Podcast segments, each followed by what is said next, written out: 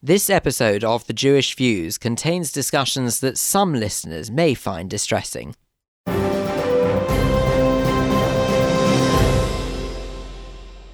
best of The Jewish Views on the BRCA1 gene mutation. Mother and daughter team Gabby and Alison tell us how that's affected their family. Ivor Baddiel tells us about his father's battle with Pick's disease. And we recall the heart-wrenching story of Max Schiller and the subsequent Max's Foundation set up in his memory.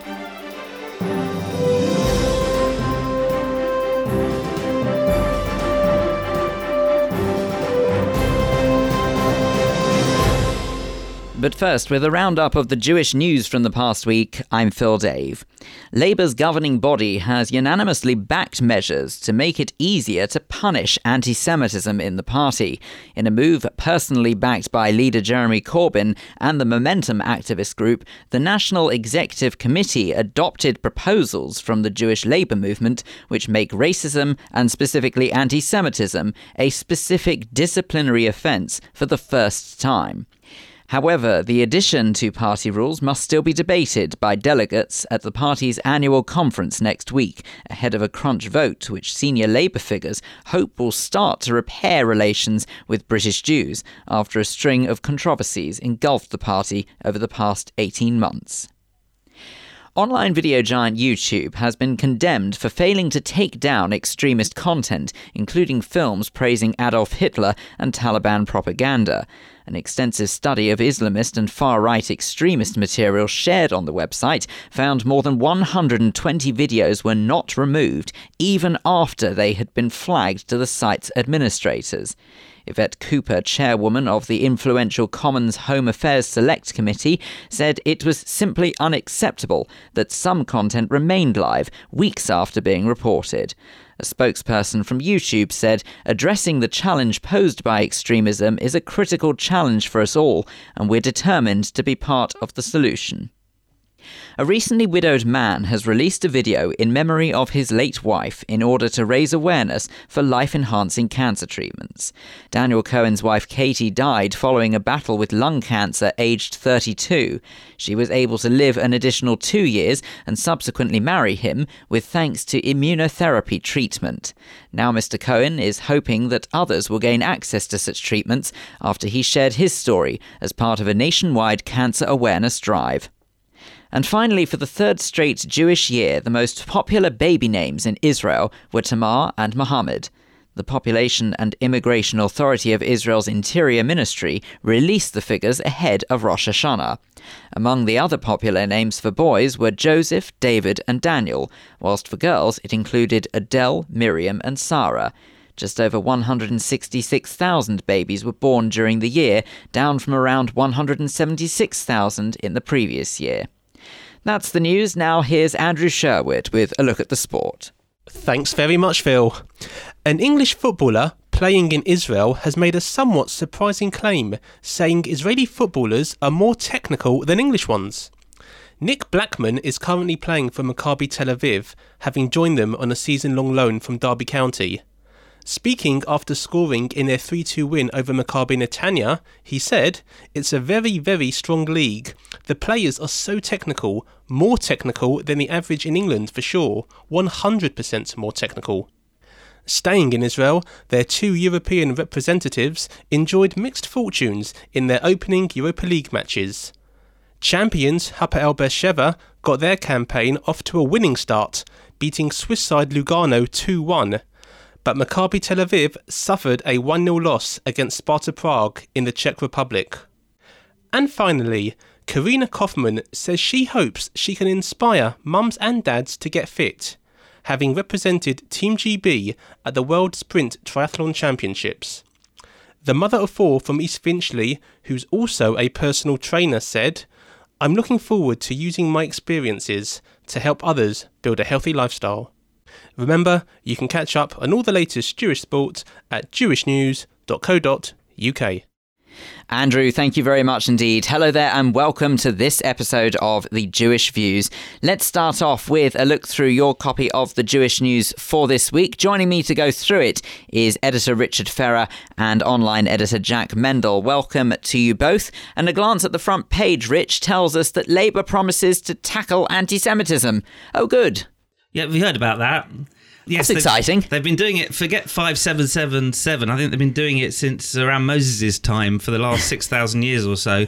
They've been pledging to tackle anti-Semitism. This, as our listeners will not need reminding, is one of the, in my opinion, most monotonous and disheartening and bleak political stories of recent times. Labour Party's inability to tackle the anti-Semitism at its heart, particularly at the far left wing of the party. Well, kicking, screaming, dragging its heels, this week the NEC, which is the governing body, has unanimously backed plans that it should crack down on anti-Semitism, have the full weight of its own laws brought to bear on those who are guilty. Now, this doesn't mean this is going to happen. It has to be given support of the leadership at the conference, which takes place next week, the second major party conference. You may have been aware there was a Liberal Democrat Party conference this week, but I didn't see any media much on that. I saw one programme and one thing on Newsnight, and that was it. Well, I saw something about Vince Cable, but yeah, I just assumed he was talking. That completely, I think, passed the media this week. Anyway, we digress. So the Labour Party conference next week, they're going to address anti-Semitism. They're going to say that any conduct involving anti-Semitism, along with Islamophobia, of course, and any other sorts of racism,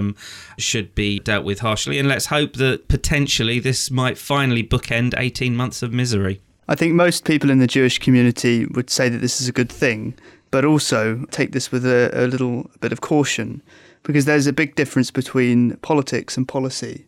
The Labour Party can come out and condemn anti-Semitism and pass motion and publish reports and say how much they abhor anti-Semitism and all the rest, but it's not going to make a jot of difference unless anti-Semitism stops happening, unless councillors stop coming out and posting anti-Semitic things on social media. I think when this translates into substance, then people will be a bit more reassured. Yeah, I'd just like to add, I think there's been a lot of good work clearly done behind the scenes here. Jeremy Newmark, who stood up against Mike Freer and Finchley and Golders Green at the recent election, really got it in the neck from vast amounts of many leaders and members of the Jewish community for opposing such a conservative friend of Israel. Well, clearly his Jewish Labour Movement have been the prime mover in getting this thing platformed and getting this thing discussed. Shami Chakrabarty, who also was, the eponymous report was published by her last year into anti-Semitism, was also, I think, a prime mover in this. So good work's been done by some good people. OK, let's have a look at some of the stories making inside the paper this week. UJIA's annual dinner has occurred and there's a new chair in their midst.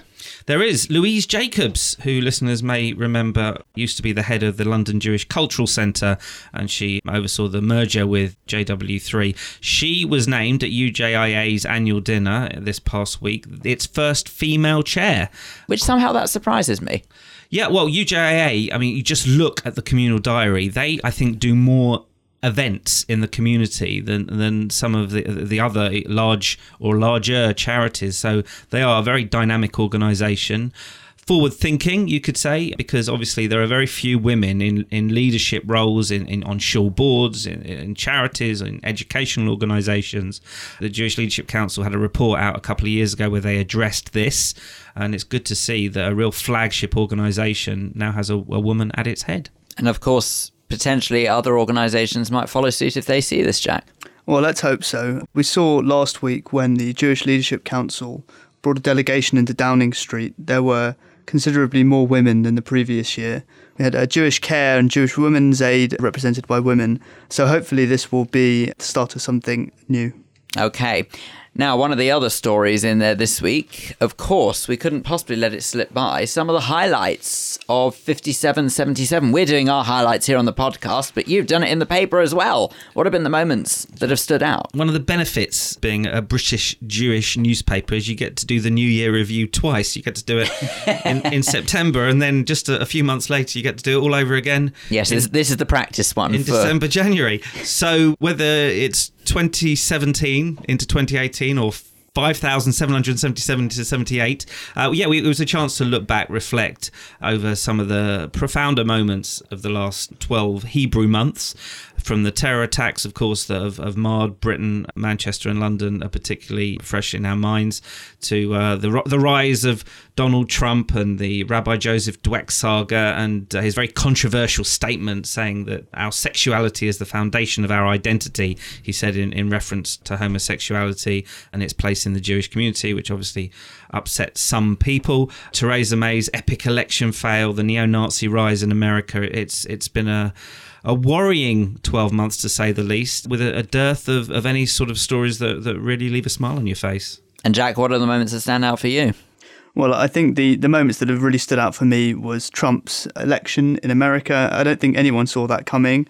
Over here, obviously, the terrorist attacks shocked this country, but also I think people have started to, unfortunately, become used to it. And we are starting to integrate that as part of our daily lives, you know, fear when we go out, fear when we go on trains and in public places.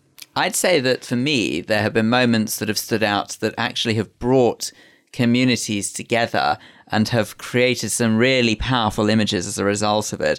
In particular, I refer to, if you look at the Finsbury Park mosque attack and the images of the Haredi community of Stamford Hill and all of that area rallying around and trying to support the Muslim community of Finsbury Park. And then also there was another image when in Barcelona the terrorist attack happened there. To me, the most powerful image out of all of that terrorist attack was a religious Jewish man comforting a Muslim man who was actually crying at the scene of the terrorist attack. So hopefully there are some plus points to come out of a really tumultuous year, should we say. Yes, indeed. I can only echo the thoughts and prayers of everyone in the community and really pray that we all experience sweetness rather than bitterness in the next 12 months. Well, thank you both very much, and Shana Tova to you both. That's where we'll have to leave it for a look at the paper for this week. And don't forget that you can pick up your copy of the Jewish News every Thursday across London. Well, obviously this week's a bit earlier. Or you can read the e-paper online at jewishnews.co.uk. Now, let's start our look back over some of the highlights of 5777. It was back in March that we first heard from our first guests, and 26-year-old Gabby Jacobs spoke to us about having a double preventative mastectomy inspired by her mother Alison Dagul's battle with breast and ovarian cancer. It's due to the presence of the BRCA1 gene, a gene that is known to increase a person's chance of developing certain types of cancers and is prevalent in Ashkenazi Jews. I spoke to both Gabby and Alison, and I started by asking Gabby to tell us when she first discovered she was a carrier of BRCA1. I found out I had the gene about a year and a half ago. I kind of knew that I had it. I always sort of knew, so that way when I found out it wasn't such a shock. And I knew straight away that if I did have it, that I would want to do the surgeries, because I don't want to end up like my mum, going through such terrible treatment. So I knew that it was the right decision to do. Well, Alison, let's bring you in at that stage, because perhaps you can explain just exactly what you are going through. Okay, yeah. So in July 2014, I started off going for surgery for breast cancer, and it was during this surgery that they discovered that something seriously else was going on, and they discovered I also had ovarian cancer. If I wind back the clock, 8 months before, I was having symptoms, but it wasn't particularly picked up, which is a very typical thing of ovarian cancer, that I was told I had diverticulitis, I had lots of things going on. So it all came to a head in the July 2014, and it was quite a shocking diagnosis, because I was very seriously ill at that stage. And that's the very first time we had been told about BRCA. And do you mind sort of maybe sort of saying how you are now? How are you faring at the moment? Yeah, so at the moment, so I had 6 months of what I would class extremely harsh chemotherapy. And then since then, so that would have gone from the January 2015, I've been on something called Avastin, which is classed as maintenance chemotherapy. So I have that as an infusion still every 3 weeks, with another tablet called exemestane. I've been on that for a good 2 years now, and I think considering everything, I'm doing pretty well. Look, if you don't mind me saying, you do look absolutely amazing, and you would never know that you are going through what you're going through. But Gabby, I'm guessing that sort of for you, watching your mum go through this gruelling treatment must have been your main motivation to do something about it. Definitely. Like at the beginning when the chemo was so strong and it was terrible, and why would anyone want to be in that position? Like, do something about it and you don't have to go through that. Well, you are obviously quite headstrong to put yourself in a position where you are mentally prepared to deal with. However, there will be people listening who say that undertaking surgery that, let's be honest, as it stands, isn't necessary, is a massive step. And therefore, why would you put yourself through that? But I guess you've got the answer in the form of your mum sitting next to you, really, haven't you? Exactly. Like, I know if my mum knew, she would have had it and she wouldn't be in this position. That's really the whole point in this, is that with the BRCA, you can have preventative surgery, and I was never given the opportunity. So I would urge anybody to find out if they are BRCA. You can test and you can prevent cancer, and it's like knowledge is power. It's the most amazing thing that today we can prevent it. So that's why we want to speak out, to give people knowledge, because it wasn't out there for me. Well, it must have come as some sort of sense of relief to you when you knew, Alison, that Gabby was doing something in a bid to try and hopefully prevent having to go through the treatment that you're having to go through now. Oh, my goodness. Absolutely. I mean, I could not make Gabriella have a mastectomy. I mean, I couldn't force her to do it. So the fact that she chose to do it, it sort of made me feel at peace that I knew she would be safe, because it was my force of driving to keep my daughter safe, because we knew what would happen if she didn't have preventative surgeries. And Gabby, you must have obviously and quite a lot before doing this. It's not a decision that one takes lightly, I'm guessing. And therefore, who was it that, apart from your mum, that did you discuss it with any friends, and what kind of reaction did you get? Yeah, well, I discussed it with all my closest friends. I mean, at first, I was very private about it. I only spoke about it with my closest friends, but they all knew that it was the right decision, definitely, to do. I mean, at first I wanted to get it done straight away, but my surgeon said, no, wait a year, enjoy your married life and then do it. So now I've done it and I haven't looked back, so... Well, of course, you are recently married, so yes. We should say mazel tov for that. Thank you. Well, Alison, you have, as a result of it, obviously the two of you actually have become very proactive in trying to raise awareness of BRCA1. So maybe could you tell people listening who maybe don't understand quite what BRCA1 mutation is, what it actually is and how it manifests itself? Okay, so if you carry the BRCA1 gene mutation, it means that, first of all, you have a 50-50 chance in passing it on to any of your children, which is male or female. And as a female carrier, you actually have 85% lifetime risk of developing breast cancer and a 60% lifetime risk of developing ovarian cancer. So it's a very high risk as a female carrier, which is why they say you should have preventative surgery. And you were saying about how it affects, some might be surprised to hear it also affects men as well. Do we know how that affects men exactly? Is it the same? It obviously wouldn't be ovarian, but is it breast cancer? But as well? So a man can get breast cancer. It's a much lower risk, but a man can also develop prostate cancer and melanoma and pancreatic cancer. And this is quite prevalent within the Jewish community, isn't it, for some reason? It seems to be a genetic condition that affects not exclusively but primarily Jewish people. Is that right? 1 in 40. It's 1 in 40, yes, against 1 in 800 of the general population. And the first time that you learnt about this, I'm assuming, was when you weren't well, Alison, is that right? Yes, I think we'd sort of picked up a little bit when we saw Angelina Jolie, but I knew that it had come down her maternal side. So for me, it came down my paternal side. And nobody sort of had picked up on that, because I had a paternal aunt that had died at 52. I don't think anyone would think it could come from the male. And that's what we want to get out there, that it can come from the male. It's like, who would think that a man can pass ovarian and breast cancer onto his daughter? It's just something you don't really think is logical. Well, it certainly is something that I never considered, so I thank you for at least educating me and also hopefully anyone else listening. Gabby, what would you say to anyone who is listening who perhaps maybe fears that they are a carrier and therefore, even if they are a carrier and that they've say they have been proven that they do carry BRCA1, but they are umming and ahhing about preventative surgery? You're obviously the other side of that now. What advice would you give to them? I'd say do it. Obviously get tested, and if you are positive, you know, don't be scared, you know. Like, I obviously, it is a scary thing to think about, but it's honestly the best thing I have ever done, and you know, you save your own life, so you know, why wouldn't you want to do that?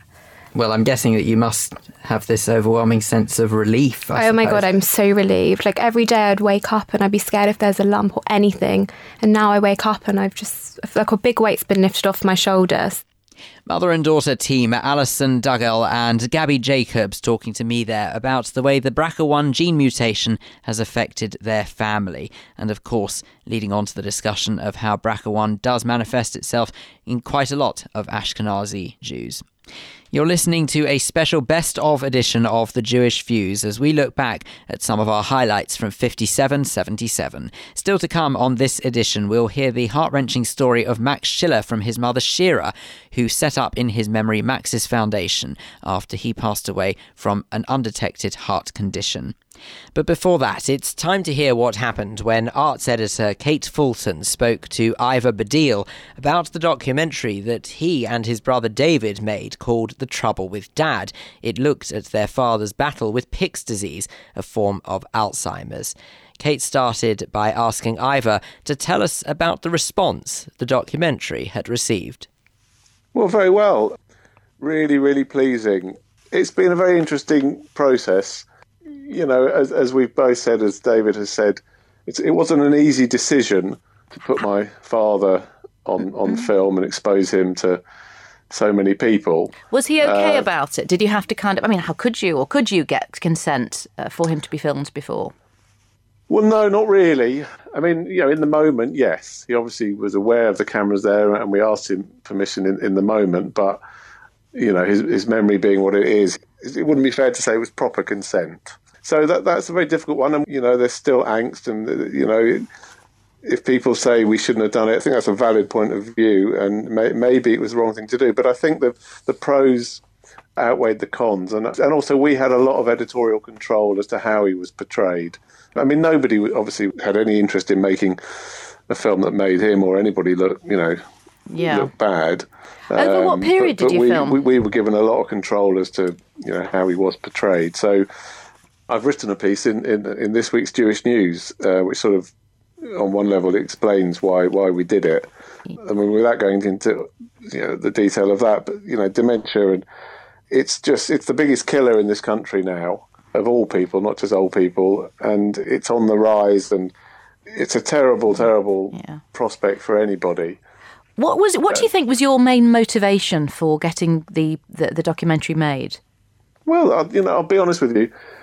I mean, this isn't really in the documentary, but when my father was at his worst, my mother sadly died just over 2 years ago. And cut a long story short, we were advised and we thought it'd be a good idea to try and get my father in a home. And we went to visit some homes, and this is the three of me and my two brothers. And speaking to the staff there, you know, we explained to them that my father could be quite difficult, quite challenging. And to our faces, they said, "Oh, don't worry, we're very used to people like that." And then they met him and to assess him, and they basically all turned him down. They said, "No, I'm afraid we can't deal with his behaviour." And this is because this Pick's disease, it was quite an advanced level. Do you want to just, if you can, just sort of sum up for those people who may not have seen the documentary yet, what he's actually got? Well, it's an interesting one as well. He's diagnosed as having Pick's disease. I mean, there was originally some debate between experts as to whether that's the correct diagnosis, but there's certainly, he's got some sort of frontotemporal lobe dementia. And this is one of the reasons for doing the documentary. I think most people, certainly myself, when they think of dementia, they think predominantly of Alzheimer's, and there are actually 200 different variants of dementia, and they think predominantly of memory loss. Now, obviously, that is a factor in my father's dementia, but I would say more pressingly, if you like, it was, for a long time, he was very disinhibited and was exhibiting very challenging behaviours. You know, he was particularly sexually aggressive towards women. He was spitting at times. He got thrown out of a Jewish daycare centre because he got into a fight. And really, you know, the disinhibition was something I don't think people necessarily associate these sort of challenging behaviours with dementia. But believe you me, as people who, you know, families who are dealing with it will know, in a lot of cases, that's incredibly challenging and difficult to deal with. And that's what we wanted to highlight. And the fact that there doesn't seem to be any provision for people like that. You know, so we tried to get my father into a home. The only place that said they might be able to take him said they would only do so with additional one-to-one care. So he would have to have somebody, as well as all the regular staff, he would have to have an extra person there the whole time. And if I remember correctly, that was going to run into the region of £5,000 a week. Oof, right. Which is beyond virtually anybody's means. How long did the filming take, actually? Just over what period of time? Because you do see over the documentary a sort of unfortunate decline. Yes, well, I mean, you know, the thing now, as you see in the documentary, unfortunately, last summer he got quite ill. He was actually in hospital 3 separate occasions with what was originally a urine infection and then affected his kidneys. And it was terrible, to be honest. I mean, I thought it was all over. But actually, pleasingly, on one level, physically, he must be quite healthy because he came through it each time.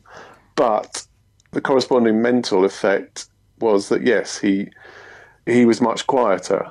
He was less himself. And what the film points out in his case is that he with disinhibition, he became a sort of exaggerated version of himself. He was always quite a sort of gruff, sweary bloke. But, you know, in the past, he knew where to draw the line, whereas with the Pick's disease, he didn't. And for those who don't know Pick's disease, if you have always had a, you know, somewhat sort of a loud, I don't mean the word Larry, but, you know, sort of, as you to use your word, sweary, what made you notice that there was a problem? What was the first inkling that you had that this is really not on? Yeah, to be fair, I mean, the first inkling was the sort of memory loss side of it. He was sort of more forgetful, and David was the one who first picked up on it and thought something might be wrong, and then he went for the sort of fairly standard test that you go for. And initially, it was the memory loss, but then, I mean, this is where it's very difficult. I mean, the disinhibition kicked in to an extent, but also, I mean, I think, and this is a whole other area of people with dementia, you know, clearly my mother dying had an effect on him that's very difficult to gauge because he couldn't vocalise it, he couldn't remember it for a long time.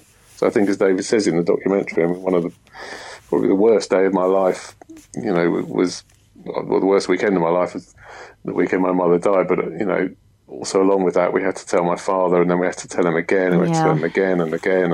And the fact that was in the documentary, you can see the card that you'd written by the phone reminding him. That must be also a reminder to you. Yes, eventually we were advised to do that. I mean, it was very difficult. He was asking, obviously, where my mother was, and it just feels weird not telling him.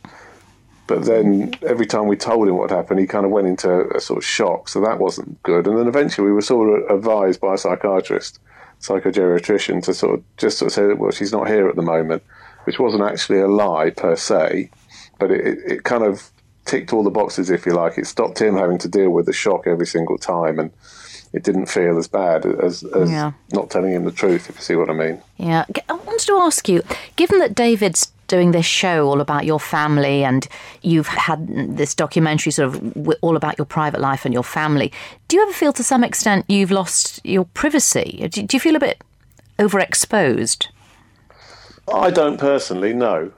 You know, well, I mean, I'm not a celebrity, and, you know, people aren't interested in other aspects of my private life. I mean, and I think David's chosen to expose a lot of my mother's life in his show, and more of my father's life. But he does it in a very sort of warm, intelligent, thoughtful, challenging way. And there's no doubt my mother would have absolutely loved it, being the sort of person she was, despite the fact that it's incredibly revealing. I mean, one of the lovely things about seeing the documentary was the fact that how close, there's something about all of you that looked very similar. There's a real theme going on there. Not quite the same cookie cutter, but definite theme. What would happen if one of you, any of you, wanted to expose more about the family than the other? How would you limit that? Well, it depends what you mean, really. It's a difficult one. I mean, everyone has their own story to tell. It's David's story. It's part of his life. You know, it's an odd one, because before he did the show, he sat down with me and Dan, and he talked us through it, and we knew, you know, sort of what he was going to do and how far he was going to go.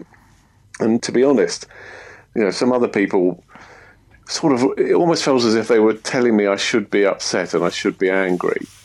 And, you know, you can't fake that sort of thing. You either are upset and angry or you're not. You kind of feel it in the pit of your stomach. And I wasn't. When I went to see the show for the first time, I genuinely loved it. For me, you know, I said at the time, it was a bit as if he brought my mother back to life in some way in the room. And I did love it. And it felt in some respects, in the lunacy of what has been my family history, it was just another... It felt quite natural for my mother's sex life to be exposed to the world. Well, thank you so much. And I think you've become, I wouldn't exactly say sort of the poster boys for actually dealing with it, but it's been extremely eye-opening for everybody and hopefully will lead to some research. It's a difficult decision putting my father on television like that, but he comes over very well and hopefully, yes, it will prompt more research and more people to open up about it. Ivor Baddiel talking to arts editor Kate Fulton there about his father's battle with Pick's disease, a form of Alzheimer's. You are listening to the best of the Jewish views in association with the Jewish News. And still to come on this edition, Clive Roslin will be here for our Jewish Schmooze. Today we'll hear what happened when Clive and Tony were joined by founder of Mitzvah Day Laura Marks and Rabbi Maurice Michaels when they discussed final resting places. But before that, it's time now to remind ourselves what happened when I spoke to Shira Schiller, the founder of Max's Foundation. Max's Foundation was set up in memory of her late son, who sadly died aged just 10 years old from an undetected heart condition. I should warn you that what you're about to hear might be distressing to listen to, but all the same, I started by asking Shira to tell us a little bit about Max. Max was 10 years old when we lost him. Prior to that, he was a very happy, very cheeky little boy. He loved his Xbox. He was a bit of a nerd. He loved Marvel. He was really, really kind-hearted, very sensitive, and just very funny. And I'm guessing that's seemingly healthy as well. He was. In the last couple of years before we lost him, we noticed that he was struggling with some sports. He used to be very sporty. He used to play basketball a lot. He used to play football a lot. But over the period of 2 years, he started struggling. And it was hard because we didn't know whether it was just him being a normal boy and saying, oh, don't want to because didn't want to, or if there was a problem. And then after some blood tests, it showed some elevated levels of a particular, I can't remember the name of it, but I think it's PK levels in his blood, which got us referred to Great Ormond Street because they thought there may be a slight case for muscular dystrophy or something that was affecting his muscles that would cause the tiredness and the lack of energy that he had. So we'd just started down the route of testing with Great Ormond Street in the November. So he'd had an ECG, he'd had an echo on his heart, he'd had some muscle testing as well, and he was due for some more testing in the new year. But unfortunately, we didn't make it to the new year. When that horrible moment 2 years ago happened, I think this is just the most horrible question, but I have to ask it.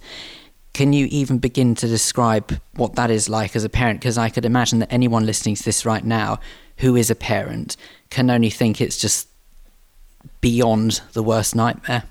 It was horrific.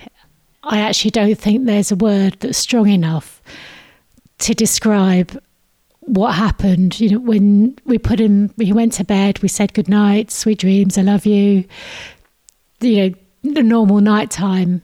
And then a couple of hours later, when we went upstairs to bed, my husband went up first and He screamed my name. I have never, ever heard him scream my name like that. Flew up the stairs and Max was lying there. We got him out of bed. I was ringing 999. Actually, my daughter was as well. We were trying to resuscitate him. The person on the phone, the 999 operator, talking us through what to do. And then the ambulance, 2 ambulances turned up very, very quickly, and they were working on him. And then we went to the hospital and they obviously tried, but I think we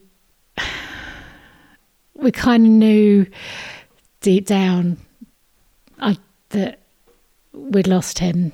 It was just, I remember saying constantly, please bring him back.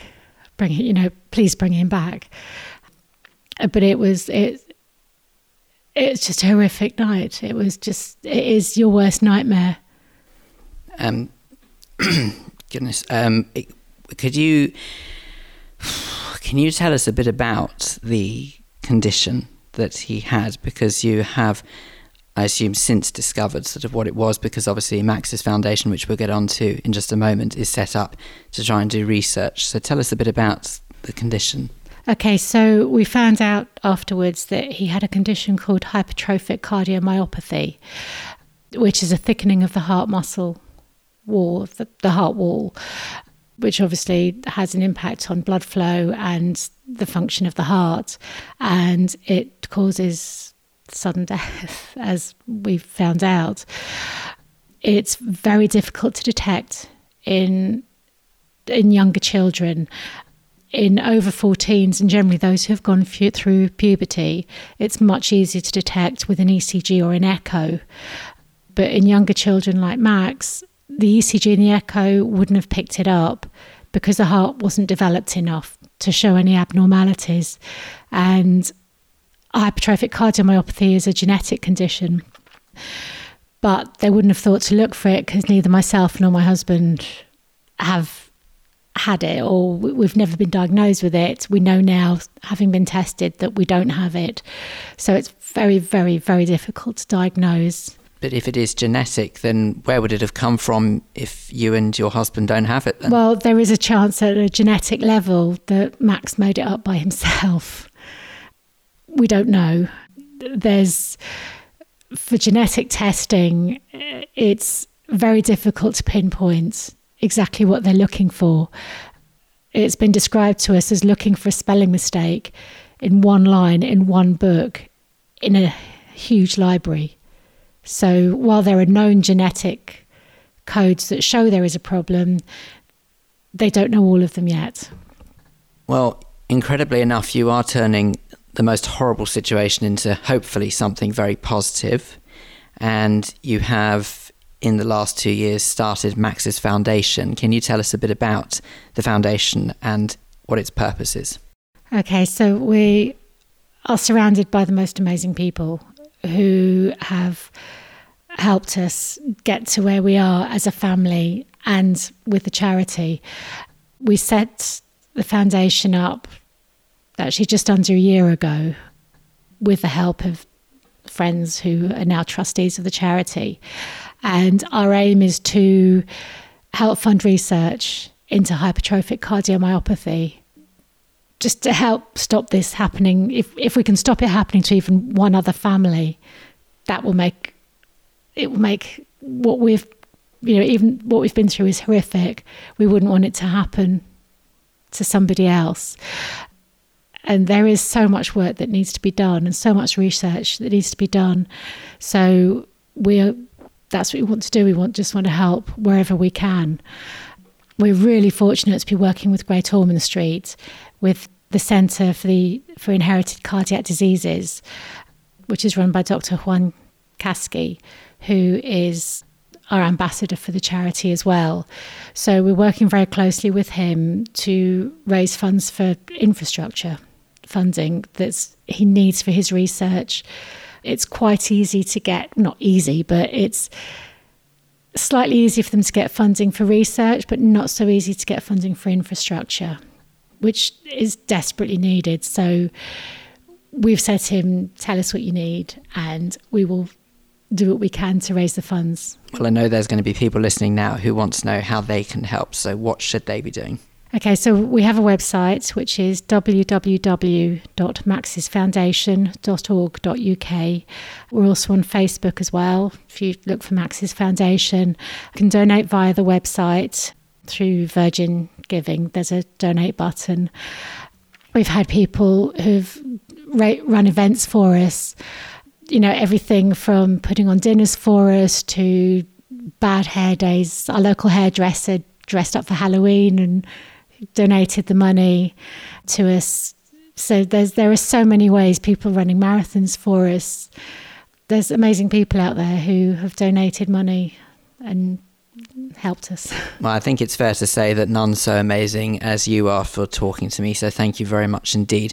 I would just say, maybe just finally, what would you perhaps say to any parent who's listening out there who maybe has spotted something that they're not quite sure about? What advice would you give to them? I would say go with your instincts. If you think that something's wrong or if you're concerned, go and see your GP, talk to them, find out what you can, and be aware. Incredibly brave Shira Schiller telling me about Max's Foundation, set up in memory of her son Max, who died aged just 10 years old from an undetected heart condition. You are listening to The Best of the Jewish Views from 5777. In just a moment's time, we'll hear a delicious-sounding recipe from Jewish domestic goddess Denise Phillips. But before that, it's time to tell you that if you want to get in contact with us, we might be playing out some of the best of, but we always love to hear your Jewish views. You can always email studio@jewishviews.co.uk, or you can contact us via social media. Find us on Facebook by going to facebook.com/The Jewish Views, or on Twitter, we are at Jewish Views UK. Well, now it's time to hear what happened on a recent Schmooze discussion. This is when Clive and Tony were joined by founder of Mitzvah Day Laura Marks and Rabbi Maurice Michaels from Bournemouth Reform Synagogue. The discussion was about final resting places, and we join it now where Clive has just asked Tony to tell us how often he visits his relatives. Probably once a year, unless I'm at a cemetery for a lavoya or a stone setting. My parents are in Bushey, and if we're there, then I go when I go there. So, but basically, it's really once a year. It's a very interesting thing, isn't it, at this time of year, because the difference between Christianity and Judaism, and I was told this once by a Catholic priest. I went to a Catholic school, and the Catholic priest said to me, the difference between my religion and yours is that we worship death, you worship life. And yet, at the time of Rosh Hashanah, we all go to the cemeteries to visit our past ones, our loved past ones. And at the same time, we talk about asking the Almighty to put us in the book of life for the coming year. Yes. Rabbi Michael, you might be able to tell us some reason why this suddenly becomes so important. We have come to a time of the year when we begin to think about our immortality, because, as you say, the Mahzor incorporates into it, who will live and who will die. That phrase is just so, it's so poignant. So we do believe, we have to start thinking about our own mortality. And when we do that, it's an inevitability that we will also think about the deaths of those of our loved ones. And so visiting the grave at this time of the year is a very important part of our tradition and custom. Laura, what's your view on that? Well, I'm not a big cemetery visitor, to be honest, but when I think about it and when we start talking about it, I realise that when I think about the people closest to me who've died, which is my grandparents, because I'm lucky enough to have my parents still alive and healthy, I do think about them whenever we have major family occasions. And so this week I was at my mum's for Rosh Hashanah dinner, and my parents are 87 and 91 and hosted 20 of us for dinner on Sunday night. And I think about my grandparents, because we all used to go to Grandma Nathan, my mum's mum, for dinner for Rosh Hashanah. And when I think about death, I think very much about how we continue to live the lives that those who have come before us have laid out for us. So dinner for Rosh Hashanah at my parents' house is very similar to how it was at my grandparents' house. And I hope that when I take it over, then it will be similar again. And that my children will therefore be experiencing my grandparents, even though my grandparents died when the children were babies. So there's something quite comforting and quite positive about family occasions and how the people who passed away in families actually are still in some way still around the table. Presumably that goes back to your great-grandparents and further back as well, because you're repeating, going down the line to today. Well, probably, except that except I don't remember them. Except the poverties and all the other people. And I don't remember my great-grandparents, and my great-grandparents were the ones who came to Britain. So I suppose life was very different then, whereas my grandparents were all born here. Life is remarkably similar in many, many ways in terms of the family. Is it just as comforting to go to the graveside? Do you think? I'm not sure. For me, I like to think about the positive things about the lives of my grandparents. And I relate to that much more around the dinner table. And not only around the dinner table, I can look at my children and I can see my grandparents. And that, to me, also is how life continues. Yes. Very interesting. When my mother died, which is nearly 9 years ago, my son wanted to take all the photographs and everything else. And we did a trip round the cemeteries in London, because I've got grandparents and uncles and aunts, and they're buried in various places. And we just made notes because he wanted to do a family tree. That was very comforting. He felt comforted by that because he didn't know his grandfather, but he knew his grandmother. And he started drawing up a family tree. We haven't completed it yet, but it was something very comforting about that as well. So there is comfort in death, although you're remembering life. It's very interesting you said that, because there was a time when I thought that there's no point in going to visit a grave because the person that you loved and cared for is no longer there. They've gone on and upwards, perhaps. But when my wife died, I do find immense comfort from going to visit her grave. And there have also been, one of the things that makes me very sad is that my parents are both buried in Zimbabwe, and other members of family and also people that I know are buried in many different parts of the world, and I'm not able to visit them. Yes, I think there is, for some people, a great degree of comfort in being able to go to the graveside, because it's a place where one can have thoughts about the departed in silence and giving them your fullest attention. It's not always just silence, because it's well known that many people go and talk to the person who's buried there. Of course. But, you don't actually have to go to the graveside to talk to a person. Most of the people I know who have been bereaved tell me that they still speak to their loved ones in their home or wherever. So that in itself isn't a good enough reason for going. But there are other people who actually derive a great deal of discomfort from being at the cemetery. It's a reminder of that death, which they'd rather not have. It's a horses for courses thing. I mean, ever since I've been a rabbi, I've organised a trip to the cemetery for members of my congregation, if they wish to go. And a number of people will choose to go. It's a small number, always is. And I'm assuming that that's because they will get something very special out of going, not by themselves, but going with others. And I think there is an element of togetherness that's important in this as well.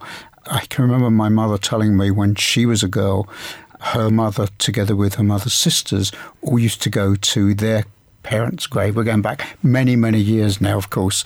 And she said one of the things about it was like a family outing, that all the sisters came together. And maybe, they didn't do that very frequently during the course of the year, but it was once a year when the family actually got together. And they took great comfort from being together with each other at that time. Now, it's very interesting that you say that, because in Singapore, and this is not Jewish, but in Singapore, the people who live there, there is a special cemetery, which is fascinating to go to, because in it there are the, I don't know if they're the ashes or if they're just words, but the names of the people who've passed are put inside little boxes. Mm. And once a year, all the people from there who have past relations in this cemetery are taken out for a picnic. And they all go and have a picnic together and have the remains of the dead person with them. Mm. And that sounds similar to what you were saying. But it's also celebrating the life of the person, celebrating isn't the life, it? Yeah. Well, because we also do that by lighting a Yortzeit candle. Of course, we're celebrating the life of the person. But we also do the togetherness piece with Yizkor.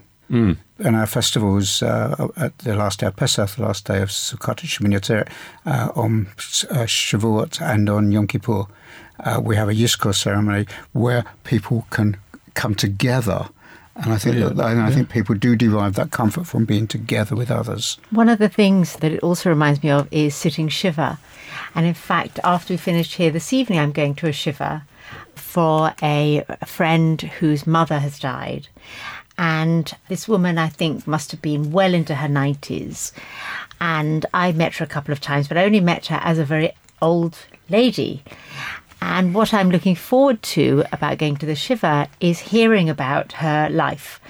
And when you go along to a shiva, not only are you offering people the comfort of the group of people together, but you hear about this person, particularly with people who are very old, where you sort of never really knew that this was a vibrant, exciting, dynamic person.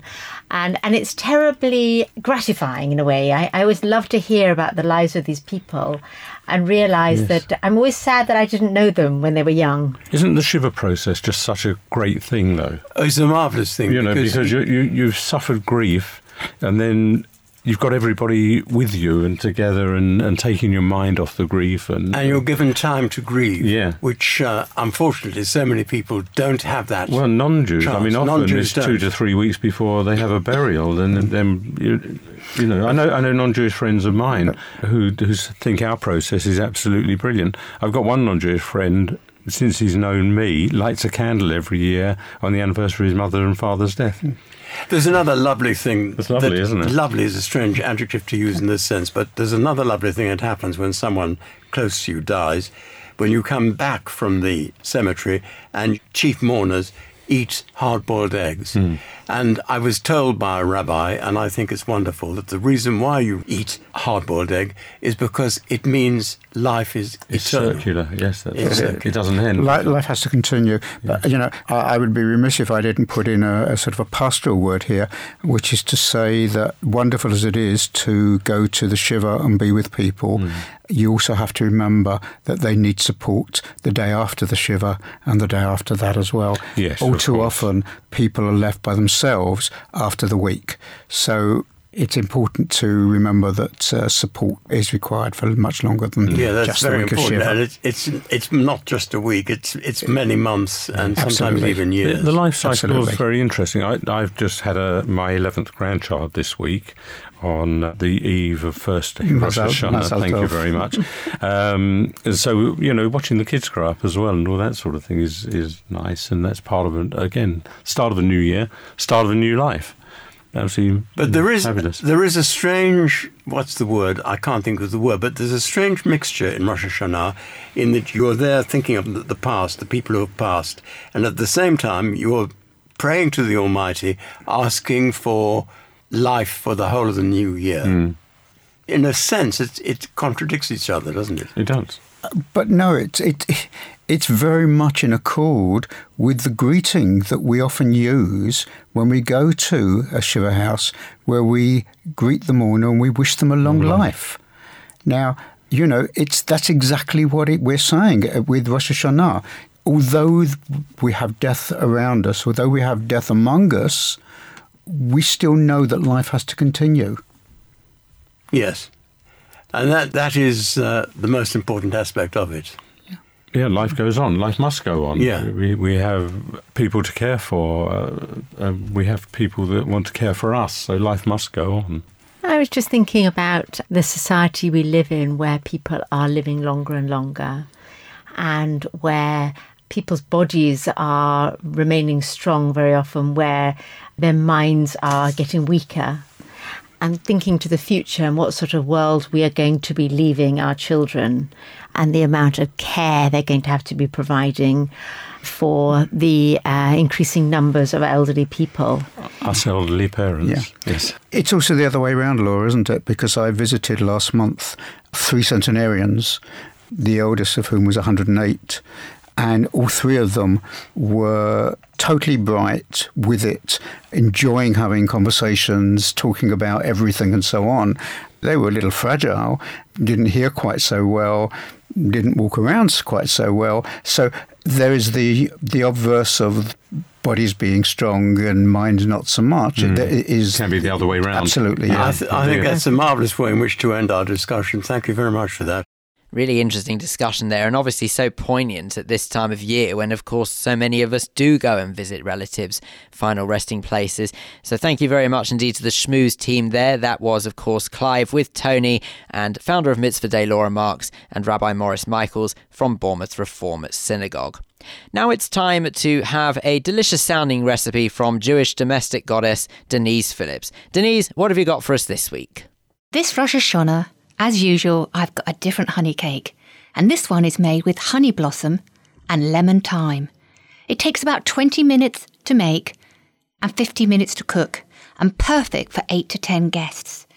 The ingredients are 150 grams unsalted butter, or use margarine, make it parov, 150 grams of orange blossom honey, my favourite, 3 eggs separated, 1 lemon zest only, 200 grams of ground almonds, 100 grams polenta, 1.5 teaspoons baking powder, half teaspoon of salt, and 3 tablespoons of lemon thyme leaves. And what I love about this, there is no flour and no refined sugar. A perfect cake to start a healthy new year. And it also has a little honey lemon glaze, and that's made with 75 grams of orange blossom honey, juice of half a lemon, and more lemon thyme sprigs. So the way to make it, you can use a loaf tin, and that's a kilo one, and line it with baking parchment paper. And what you're going to do is cream the margarine or butter honey until it's light and fluffy. Beat in the egg yolks, lemon zest, stir in the almonds, polenta, baking powder, salt and thyme leaves. So you've got a lovely thick mixture. And then in a separate bowl, whisk up your egg whites until stiff, peaks form, and then gently fold into the honey mixture, stirring gently, and then transfer to the cake tin. Bake for 45 to 50 minutes on 170 degrees centigrade, gas mark 3, until it's cooked. And then for the syrup, nice and easy, mix all the ingredients together. That's the honey, lemon, thyme sprigs, and pour it over the cake. Delicious. Denise, as ever, I'm now salivating. Thank you very much indeed for that. If you would like to find out more information on that recipe, and of course any of Denise's recipes, then you can always visit her website, which is jewishcookery.com.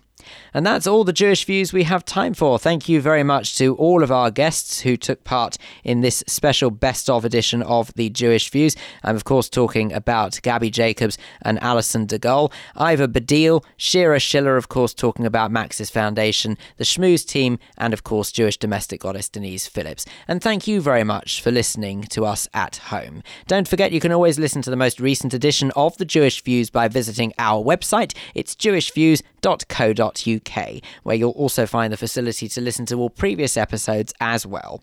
The Jewish Views is brought to you in association with the Jewish News and is part recorded at the studios of Jewish Care in London. Just to let you know that it will be business as usual for next week's episode, but then after that will be another 2 weeks of Best of 5777. Not in the least bit confusing. One way or another, please do join us next time here on the Jewish Views. I'm Phil Dave. Goodbye.